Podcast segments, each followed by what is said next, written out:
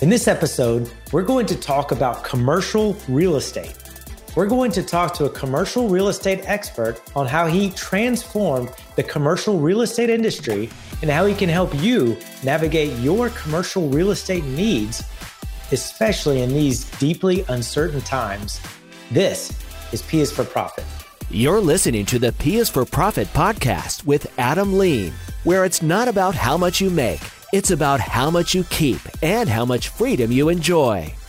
Welcome to P is for Profit. My name is Adam Lean, and I, along with the rest of the team at the CFO Project, are passionate about helping businesses improve the profitability and cash flow of their business. My guest today was recently named the Commercial Real Estate Disruptor by USA Today and the number one Wall Street Journal bestselling author of You Don't Have to Be Ruthless to Win.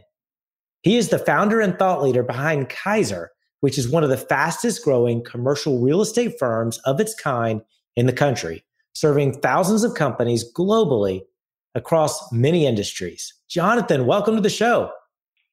Thank you, Adam. Thank you for inviting me to be on your on your show. Yeah, so I'm really excited to dive in because I know real estate, especially uh, you know businesses that own or rent uh, uh, commercial space, uh, is is a very important topic, and it can be confusing. But you know, before we dive in, tell us about yourself and and uh, and how you got started with uh, with Keyser. Sure. So I actually have a unusual upbringing. I was raised uh, commercial. I was raised not in the commercial real estate industry. I was raised a Christian missionary kid in Papua New Guinea, of all places. Oh wow! And my parents, yeah, and my parents. Most people don't even know where that is, right? um, my parents taught me to love and serve and give and help. The problem was when we got back from overseas, I realized for the first time in my life that we were poor. And so at the time, I associated service, helping other people selflessly, with being broke. And so I decided mm. at a hmm. young age I was going to be rich. And I got into commercial real estate because I saw people making a bunch of money, and a friend of mine said that I could do it as well. And as I got into commercial real estate brokerage, I realized really quickly, wow, this is a ruthless, cutthroat, take no no prisoners industry. And I became ruthless because I, I didn't know that there was a different way. I thought, okay, if this is the way that it that you become successful, then I'm going to do what it takes because I don't want to be poor like my parents. And so I became this ruthless shark in commercial real estate, and I was having some measure of success, but I was unhappy. I was miserable. I was misaligned with my core values, but I felt trapped and I didn't know, you know, a different way. And then 15 years ago, I attended a conference and a speaker described a different way of doing business, a way of succeeding by investing in relationships and helping other people. And I was really moved and inspired. And long story short, I decided that I was going to embrace that methodology and uh, abandon my ruthless ways. And it was a long, hard road of reinvention and of, you know, converting myself from this ruthless individual to someone who lives now to serve others. And it was a long, hard road. One of the things that the individual told me when I went up to him afterwards is he said, the reason why most people don't do this is because it's the long game. It it takes so long for you to see results because what you're not doing is trying to get some just quick instant gratification hits. You're trying to invest in the long run. So it took me five years to reinvent myself and um, then then it was amazing. The the referrals just started flowing in, and that gave me more to help other people with. And in 2012, I had an epiphany where I realized that what I was up to was bigger than me, and it was bigger than my team at a traditional firm. And I realized that I was being limited by the culture of a traditional firm. So I decided then to start my own, and that we were going to build it around this idea of reimagining and reinventing the commercial real estate industry through selfless service and truly proving that even in arguably one of the most cutthroat, ruthless industries in the world, that you didn't have to behave that way to be successful and that you could actually win. You could actually financially benefit by loving and serving others, which again, to even use the word love in a commercial real estate brokerage yeah. context for most people is is is a little bit insane. And so we did that. And we launched uh, on 15 core operating principles in 2013. And today, like you mentioned, we've had a lot of extraordinary success and we're growing rapidly. And, you know, and I think it just, it's a testament to the demand out there, the, the, the deep need and desire of people to, to really have a different kind of environment that so many in this industry, like I used to feel, feel trapped and feel like they don't know a way out. And so they behave that way because they feel they have to. And so we've now created a model that demonstrates that you could do it differently, that you could create success and service, that you could love and serve and actually win monetarily as well. And so uh, as we as we grow, it's been neat to watch people come out of the woodwork, raising their hands and saying, "Hey, I'd love to, I'd love to, you know, join your team and and and be a part of that amazing culture you've created, and and I'd love to launch a new a new office for you, and you know, pick the city or whatever the case may be." So it's been we're just we're still just getting started, um, but it's it's been an enormous an enormous gift to be able to take take something from this sort of big idea, this concept of what if it didn't have to be a certain way?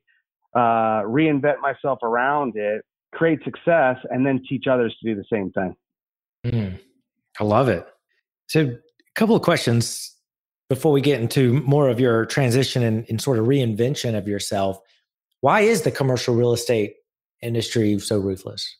Uh, I just I think that's just kind of the way it's always been. To be honest, it's 100% commission environment for most for yeah. most individuals. So it's your everybody's fighting tooth and nail, and there's no prize for second place. So I think just the natural, you know, follow the money.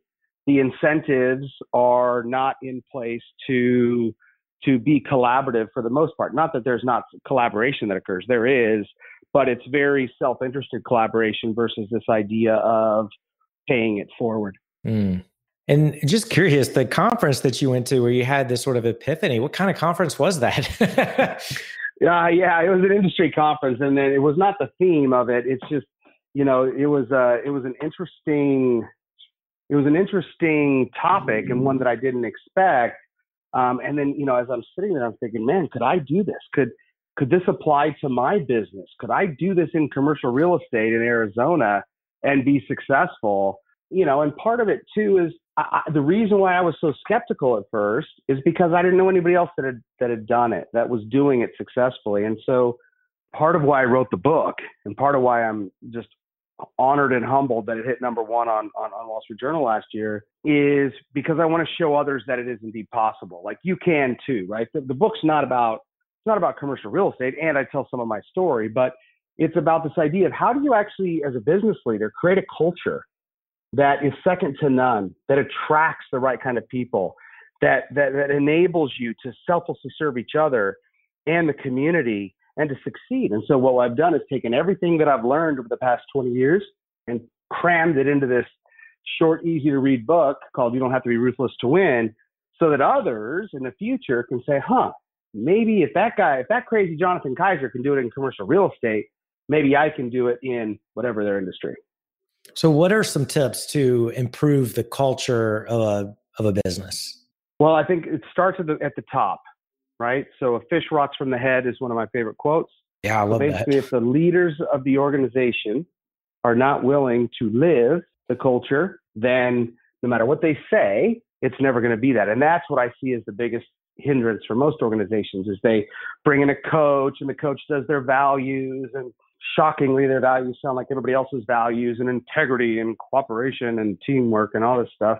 And nobody lives it because the leaders don't live it. And so the hardest part for me about being part of a selfless culture is I actually have to live that. And I don't mean mm-hmm. perfectly because none of us are perfect, but it's it's it's it's constantly moving towards that goal. And that's where you know that's where i think the key is and you have to be intentional about it and you have to actually back it up. And when the rubber meets the road and it's money versus culture which do you pick? And yeah. most people look at it in that sense. And i believe that if you pick culture the money follows. But most people take in their minds the easy way out and pick the money and destroy their culture in the process. Mm. and ironically enough they're their culture goes down and, and later your money will go down because it is you got it.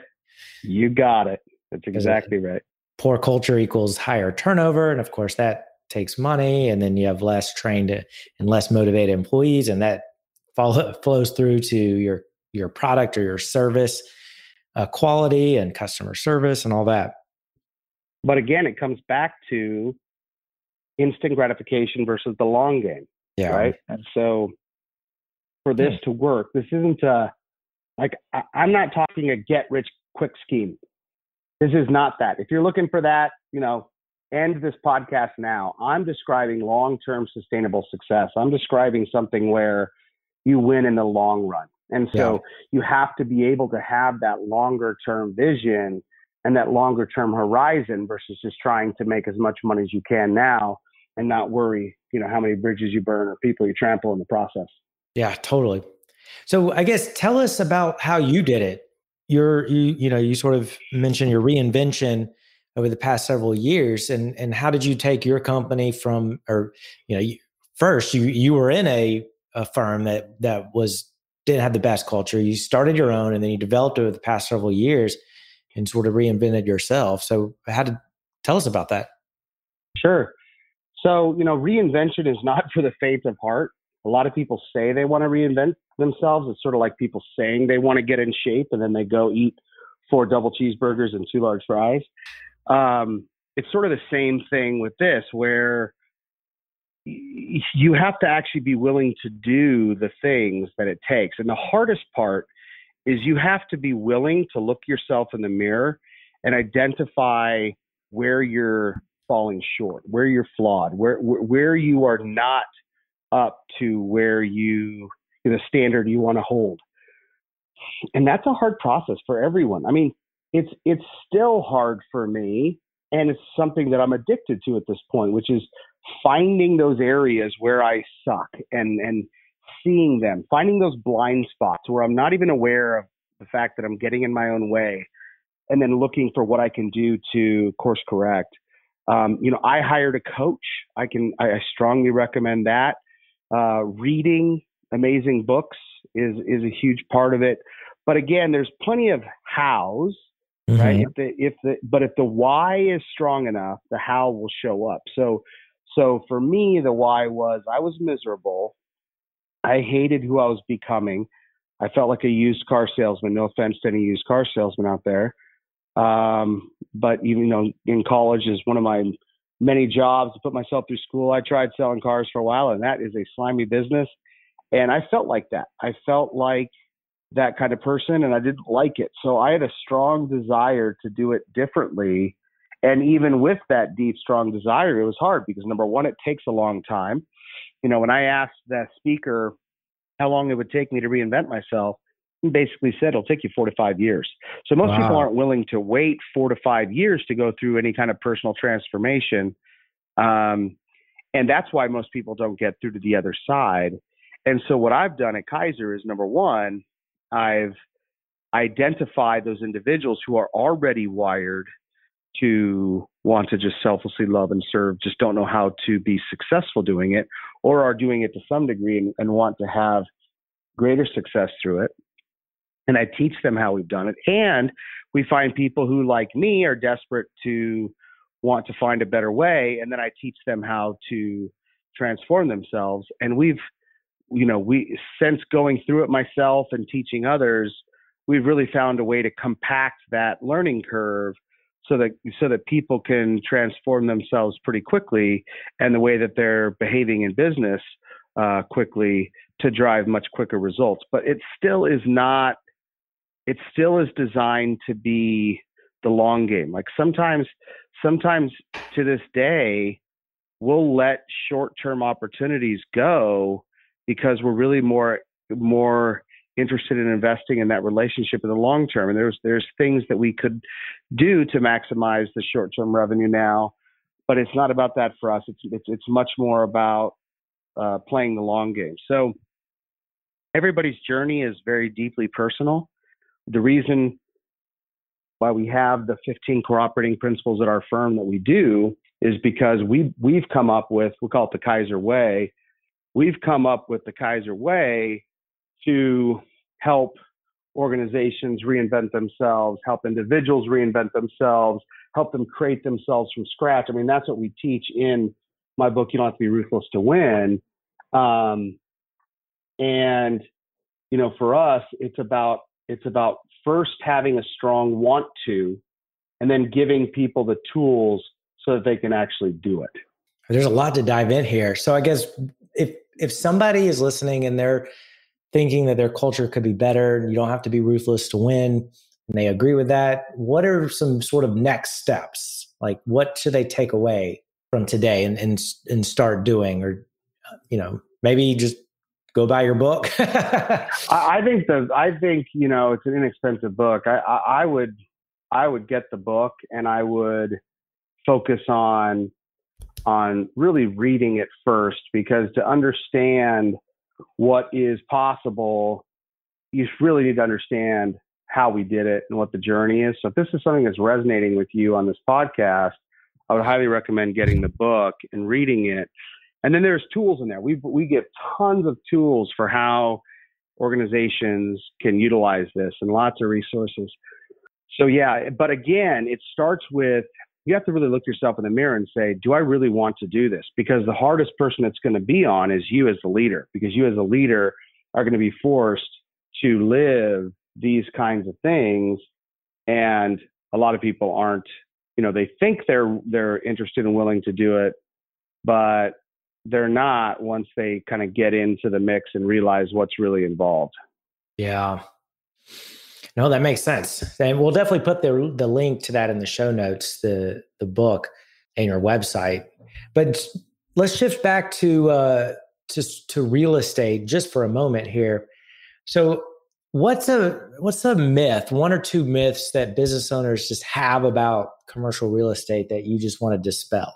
Well, you know, as a firm, Keyser, my firm, we only represent the tenant or the user. So what most people don't realize is that you think you have one of these commercial real estate agents working for you, and the reality is, is they're they're in bed with the landlords and developers and the other side of the mm. of the equation. So you think you have an advocate, but you don't yeah. really have an advocate because these people are incentivized to you know to underrepresent you so they get more business from these landlords or to push you to certain buildings or whatever the case may be and so as a result most tenants are dramatically underrepresented most deals, most leases that I review are terribly negotiated. In my average, most tenants overpay by as much as 15 to 20 percent on their leases because they have wow. conflicted representation. So that's the first piece is is know who your advocate is, and if they don't, you know, if they're if they're with a firm that represents landlords, know that you're you're at risk, and um, most people don't even know that. Number two is everything's negotiable and most people don't realize you know they mm. this idea of well as long as it's a market deal well market deal is whatever you can secure in an open market and so well, our firm um, regularly beats the so-called market securing deals that are much better much more preferential for our clients for our tenants um, because we're not stuck in that you know hey again we have to do what the landlords want us to do because if not, they're not going to give us business in the future. We're able to take our tenants to the open market and secure great deals, which are not just economic deals, but they're also great terms, right? Flexibility, the ability to not bear all the liability as the tenant in the space that they're occupying. And so being thinking about, I mean, real estate's the second or third largest expense for most organizations, and it's, a, it's the least flexible because you can lay off people, but you aren't laying off a lease. And over half of corporate bankruptcies involve breaking some kind of lease. So this stuff mm-hmm. matters. And so we we strongly believe at Keyser that you should have an advocate that's on your side that is you know, helping you navigate that and helping you maximize your negotiating leverage. Um, and that's what we've been spending so much time in this market doing. You mentioned before, kind of helping companies navigate in today's world. This is a, you know, this is a very unique environment, and there are significant opportunities for tenants to take advantage of this once in a lifetime um, opportunity that this pandemic is, is, is creating. There's significant pain in commercial real estate, and if you're a tenant, don't think that just because you have a lease in place and you have some term left on it that you don't have any leverage. I would argue that you have more leverage than you've ever had. And working with someone like our firm to help you know how to maximize that leverage to drive cost savings, to improve the terms of your leases, et cetera, is key. But again, it takes that forward looking mindset. And if you think about it, you know, if you can, if you could just materially improve just your commercial real estate leases, think about how much more agile your business would be. And think of it like this I like to think of it offensively and defensively for clients. Defensively is let's say that your competitors do this and realign their real estate portfolio, drop their costs, et cetera, take advantage of this marketplace, and you don't. Well, that means that on the other side of this, you're going to be in a less advantageous cost position. But if you do it, then you're at least be on par with them. And then the offensive is where are those opportunities that may enable you to set up your real estate spend in a very favorable way over the longer term that are going to be coming available over the next six months in this marketplace. So we're advising our clients to really be, you know, looking aggressively at the opportunities and helping them do that, which is why we're busier than we've ever been. And while, you know, the world is unfortunately experiencing all kinds of upheaval, it's creating opportunities for for those smart entities who are looking at how they can navigate their real estate during these uncertain times to set them up successfully on the other side of all this. Mm. Yeah. Speaking of the pandemic, how is that affecting the the commercial real estate industry as a whole? Is it and and I imagine that it's good for tenants it's great for tenants. And that would be a whole other podcast that we'd have to do. I mean, we were doing we're doing webinars and podcasts, as you can imagine. I mean, if you look over the last two downturns, vacancy rates have spiked, and there's been an average drop of about 15% in rental rates over the last two recessions. Um, we anticipate that to be deeper this time, and and that's just the average, right? There's there's opportunities being created where uh, people are going to pick up buildings for pennies on the dollar. People are going to pick up uh, leases at half uh, to, to even more aggressive of what they were just a few months ago, rental rate wise. Um, and so there's just massive opportunities being created. And that's what we're helping our tenants navigate to make sure that one, they're not hurt by this, but they're actually able to take advantage of it. Mm. Well, Jonathan, this has been very, very informative. If, if people want to learn more, they want to work with you guys in helping them with their their uh, commercial real estate, where do they where do they go? The easiest thing would be to go to our website, which is keyser.com, K E Y S E R, K E Y S E R.com. And also feel free to send me an email. Um, we have a team of people, as you can imagine, I get a lot of emails, but we have a team of people that are constantly checking, and we have, you know, we have a significant amount of of high quality people that can assist with your specific situation give you a free review of your uh, of your lease you know do a free strategy call just really help help your audience figure out what if there are opportunities on their real estate and if so how they can be taken advantage of them. So keyser.com k-e-y-s-e-r.com or you could also send me an email at jk at keyserco k-e-y-s-e-r-c-o.com so jk at keyserco.com send me a quick note. I'll get you with somebody good and uh, see what we can do to help. Excellent so we'll put both of those, your email and the website in the show notes. Jonathan, thank you so much for being here. Thank you for having me. Have a blessed rest of your day. Yeah, you too. So if you would like to see if Jonathan can help you with your business, please reach out. We'll we'll put those in the show notes. Thank you so much for listening. And remember, the goal of your business should be to make more profit than last year and turn that profit into cash that you get to keep. Thanks for listening. The P is for Profit podcast is sponsored by the CFO Project. We help small business owners and entrepreneurs pocket bigger profits. If you're ready to discover the five changes required to boost your profits this quarter, you'll want to attend our latest presentation Why Your Small Business Might Not Be as Profitable as It Should Be. Register at the CFOproject.com slash video.